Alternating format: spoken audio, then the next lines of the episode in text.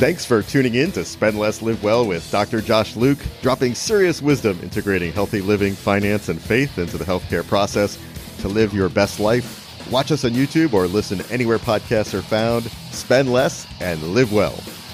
Folks, my guest is Chris Faddis, founder and uh, CEO, excuse me, founder and president of Solidarity Health Share. You can find them online at solidarityhealthshare.org. You can follow along and look him up at LinkedIn on LinkedIn at Chris Faddis. And they're also on Twitter if you're a tweeter at Solidarity HS. And last time, Chris and I talked about what led him to start a cost sharing ministry, is how he refers to it. And uh, as many of you know, uh, in both of my health wealth books and in the 10 free tips to spend less on healthcare, cost sharing is not only one of the 10 tips and one of the steps, but it's really one of the anchors of uh, your ability to engage in the healthcare process, become an EHC, an engaged healthcare consumer, and you can learn all about that stuff at spendlessonhealthcare.org. But let's talk now more to Chris about the uniqueness of solidarity. And so, one of the things I've appreciated, Chris, about cost sharing is the preferred provider network. Can you speak a little bit to? Um, let, us step back a little. Most most of the decision makers on health insurance traditionally are the, the wife in the house, the mom, whoever it might be. And there's always this hesitation to go away from the norm. And I always think that's hilarious, Chris, because insurance in this country, health insurance is awful, right? PPO, HMO, but right. nobody, nobody will let go and try something different. So, um, talk to me about some of the other benefits of cost sharing the preferred provider network, negotiating hospital bills in advance, and let's let's just start from there.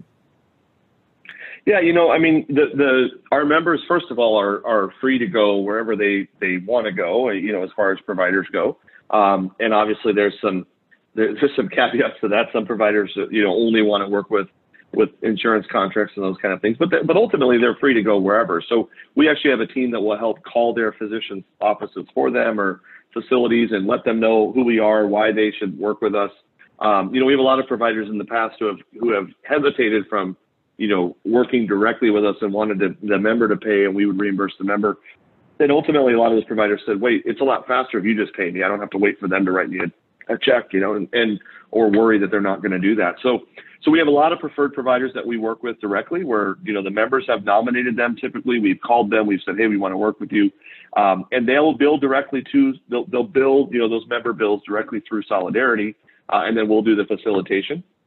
Um, and the great thing is, you know, at that point, we've already we've already you know decided on a fee that they're comfortable receiving for the service. We've already gone through that process.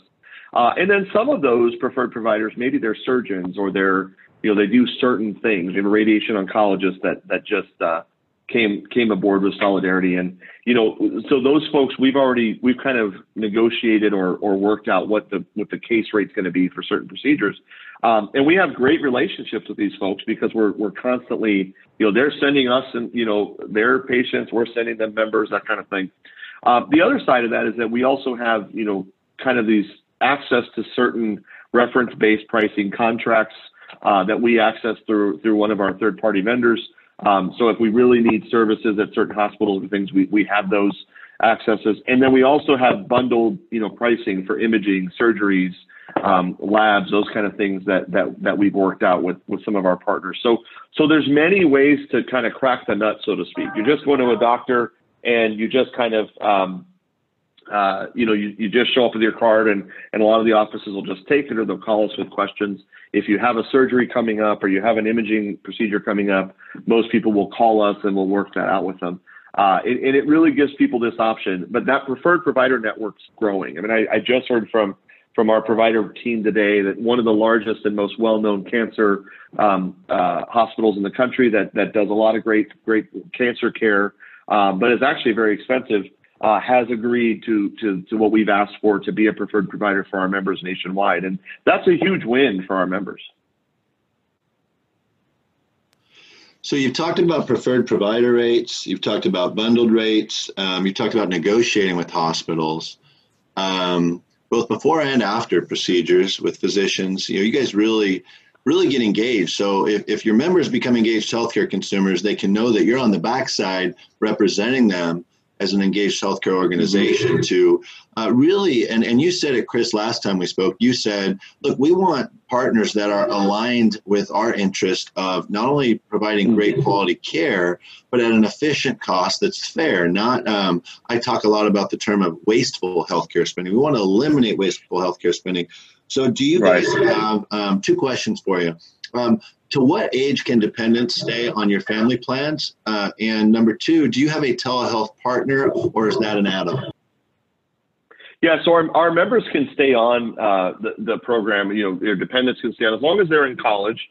Um, you know, once they're 19, if they're not in college, you know, they, they would come off the program uh, and go on their own, you know, whether they're a member of Solidarity or not. Um, but it, but from 19 to 26, they can actually be members as long as they're in college or uh, actually, you know, being a faith-based organization if they're doing missionary work.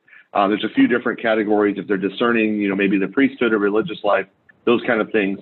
Um, they can stay on their family program, uh, and then otherwise they they you know they'll switch off to their own. And a lot of times we find parents go, you know, it's actually cheaper for me to just keep paying for them to be a member of Solidarity on their own plan, you know, at that point, and they'll still you know share you know pay for that for their their kids. Um, and then what was the second part of your question? Remind me. I apologize. I, do you guys offer telehealth? Does Solidarity offer telehealth oh, yeah, part of the yeah. family package, or is it an add-on?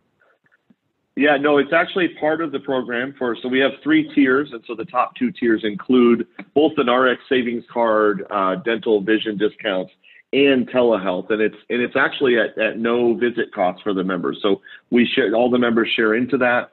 Uh, and, it, and it's you know it's primarily the urgent care telehealth. It's you know there are some specialty programs out there. This is just really urgent care, um, but we do we do offer that, and it's actually something we've seen with COVID is that's been an increase use for our members. It's been really and one of the benefits of this whole COVID thing, I think, has been, and I think you you're aware of this, is it's really helped people to recognize the value of telemedicine and virtual healthcare uh, and, and really also to have a lot of physicians I've noticed have really woken up to it to realize how important it is. So the other thing we do is if you have a physician, you have a relationship because our telehealth you know, program we offer is really general. So I was in Oregon recently and I needed a, an allergy prescription because I, I, you know, I live in Arizona and all these new trees. I was, and, and lo and behold, in Oregon, the same thing I can get over the counter in Arizona, I had to have a prescription for. I was able to call the telehealth do the visit, you know, get the get the prescription sent in and do that. Uh, you know, we've had a couple acute situations in our family. We were able to do that. But the but the reality is, we believe that if we have, uh, you know, if we have a relationship with a provider, like I have a physician who um, I trust, right? Then and if he offers a telehealth service, we want to prioritize that. So for our members who have a physician who offers telehealth, we will also re, we will also share into that expense um, with those providers, and that's what we've seen with those preferred provider lists a lot of those providers have called us and say, "Hey, we're now t- doing telehealth thanks to COVID. Will you share into that?" And we are we are doing that. Um, and that's been to me that's the best of all of both worlds because you have a provider you trust, you have unlimited access through telehealth, right, and you know, and in-person visit. Ultimately, that's what that uh, I think healthcare needs. Yeah, I was asked recently to help put together like a bare minimum plan for somebody on Cobra, and I said, hey, for 25 bucks a month, you can get 24/7 teledoc uh, from Advo Health, ADVO Health, for your whole family. Yeah. Comes with a prescription saver card.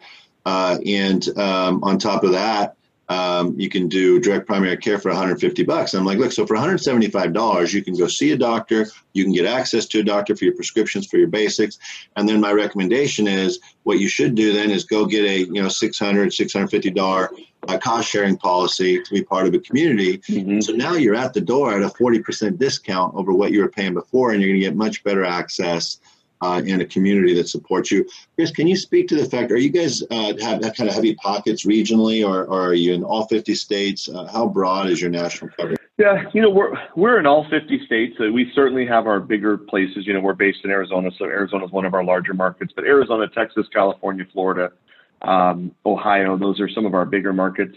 Um, but you know, we, we are all over, and what we find is that the pockets end up being you know, where either a member, you know, really is promoting it, or sometimes a provider that we're working with that, you know, that is um, telling every one of the, every one of their patients. So, you know, we have one provider office. In fact, their practice managers texting me while we're talking. You know, where you know they they have 150 of our members in their in their practice. You know, they they just recently opened. They were an OB practice. They just recently opened pediatrics and all those families just move their kids over to their their pediatrics, you know, uh, office. So there's some great. It's kind of great to see those pockets, and and we're doing a little more now to kind of geographically market as well to help you know areas where we can we know we've got good partners we can work with who who are aligned. You know, you mentioned the type of providers that that we look for, and we call it fair and just. We want we want what we pay and what the provider receives to be both fair and just for both parties, for the member, for the the ministry, and for the provider. And I think that's there's nothing wrong with that because you can we you know we're in its capitalist society we've seen that right fair and just pricing people can make a lot of money they can do well but still still not you know hurt the bottom line of, of the individual which is what what it seems like the broader healthcare system is doing today. And for those of you who have read the Health Wealth books, we refer to what he's calling uh, fair and just as uh, centers of excellence. Some people have referred to them as um, um, centers of um, centers of excellence. And then uh, what's the other one they call? They call it. Um, sometimes it's called a narrow network. Sometimes it's called in network. The point is, it's people that are communicating with you. It's not uh, centers of value. That's the term I was thinking of. Um, it's just right. organizations that pick up the phone and speak back to you. And you heard Chris say, sometimes they get such, they finally realize how easy we are to work with, that we pay what we we say we're going to pay because it's fair on their end. And although, and you heard this in Marty Makary's book, you've heard it in my books, that there is no evidence that increased price in healthcare uh, is connected to increased quality. But what we have started to see patterns of, of is increased um, partnership is also usually a resemblance of the fact that the doctor in their office and the hospital and their team is partnering with you as patients as well. So, Chris, we have just about two minutes left. Can you share a story with me of a family, and it's usually the mom, who's really scared to make that jump to healthcare, whether they have to or they don't have to, or the, somebody lost a job and they need benefits, and maybe they ended up in the hospital and really saw the power of how cost sharing is supposed to work just in about 90 seconds or less? Yeah, you know, we, I mean, there's so many stories, and I'm probably going to blend a few, but I would say, you know, the the stories of, you know, I we've had members who came to me and said, hey, you know, my husband lost his job, so we joined Solidarity, but we thought that we were going to, you know, switch right back as soon as he got a new job. And she said, you know, after three months of being members, we were like, no, we're forget that. Why would we pay seven hundred, you know, dollars of our portion of it plus the employer portion plus the deductible when we're happy with this? And so they have gone now, and I think it's going on three years now that their family has been members of Solidarity um, and and happy members of Solidarity. So you know there, there's those kind of stories. You know we had um, we've had people who who ha- you know are moving on to Medicare, right? They're they're they're members of Solidarity and now they're at the Medicare age. And I remember this one this one lovely woman who just who wrote and said she was in tears the day she had to cancel because she just loved the kind of care she got. And you know her story is actually a really good one on this overpricing. Is two months before she moved to Medicare, she had a um, a gallbladder issue that, that became complicated, and so they had to do a surgery, and there were some other things involved. And the the you know the hospital billed you know whatever they billed two hundred thirty thousand dollars or something for this complicated gallbladder surgery. Medicare rate was twenty two thousand. Solidarity shared uh, 160 percent of Medicare, which was thirty four thousand roughly, and uh, the hospital sent the check back and I was, you know, I get this check saying, you know, we, we will not accept this as payment in full. So we go through the negotiation and the balance bill process with them. The hospital never gets back to us. And, and you know, we're communicating with the member. A year later, the, the hospital has referred this to a collections agency, which, which we know because we've had to negotiate with this hospital before. And the collection agency calls right away and says, Hey, Lisa, one of our team who's worked with them before, I got this one. I don't know why. Nothing's happened for a year. This showed up. What do you want to do here? And so we tried to negotiate, and we actually went up. We went up in price. We said, okay, fine, we'll settle with 105,000 or something, whatever it was. And I wasn't happy about it, but but we're gonna we want to do the right thing for the members. So we're trying to negotiate with them. They come back and say, we'll accept 100,000 plus the 34,000 check you originally sent us. That's like, whoa, we're not doing that, you know. And the collection agency actually said, you know what? Why don't you guys pay whatever you want to pay, and we'll just we'll fight the hospital. So the you know our negotiator came to me and said, "Do you want to do the 105 plus the 34?" I said, "No, do the 34. Yeah, that's what we should sure. pay because that's the fair and just price." We send the check for 130 for 34, and two weeks later we get a phone call. This is done. We're over. And that woman who is now on Medicare wrote back and said, "I am so thankful for you guys. I can't believe because if, if she had had that had that procedure two months later, they would have accepted twenty-two thousand dollars sure, from sure. Medicare, but they didn't want to take thirty-four thousand from us. So you know, those those are the stories we we have every day. It, you know, sometimes it's work like that. A lot of times they just you know they just follow suit. But at the end of the day, I am so much more grateful that we can have these kind of procedures and do these things for our members at that price because otherwise we'd have to charge what the insurance companies are charging in these member contributions. So uh, it's it's a blessing to be able to do what we do, and and that those stories are happening every single day.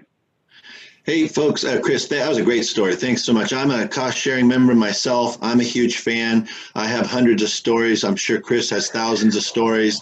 Thank you for being our guest. You can learn more about Solidarity Health Share at solidarity, solidarityhealthshare.org. You can follow Chris Faddis on LinkedIn. And uh, Chris, thanks for joining us for part two of this interview. Thanks for having me, Josh. Have a great day.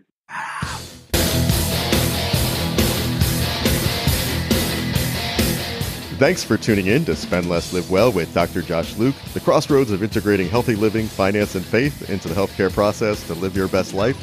Watch us on YouTube or listen anywhere podcasts are found. Spend less and live well.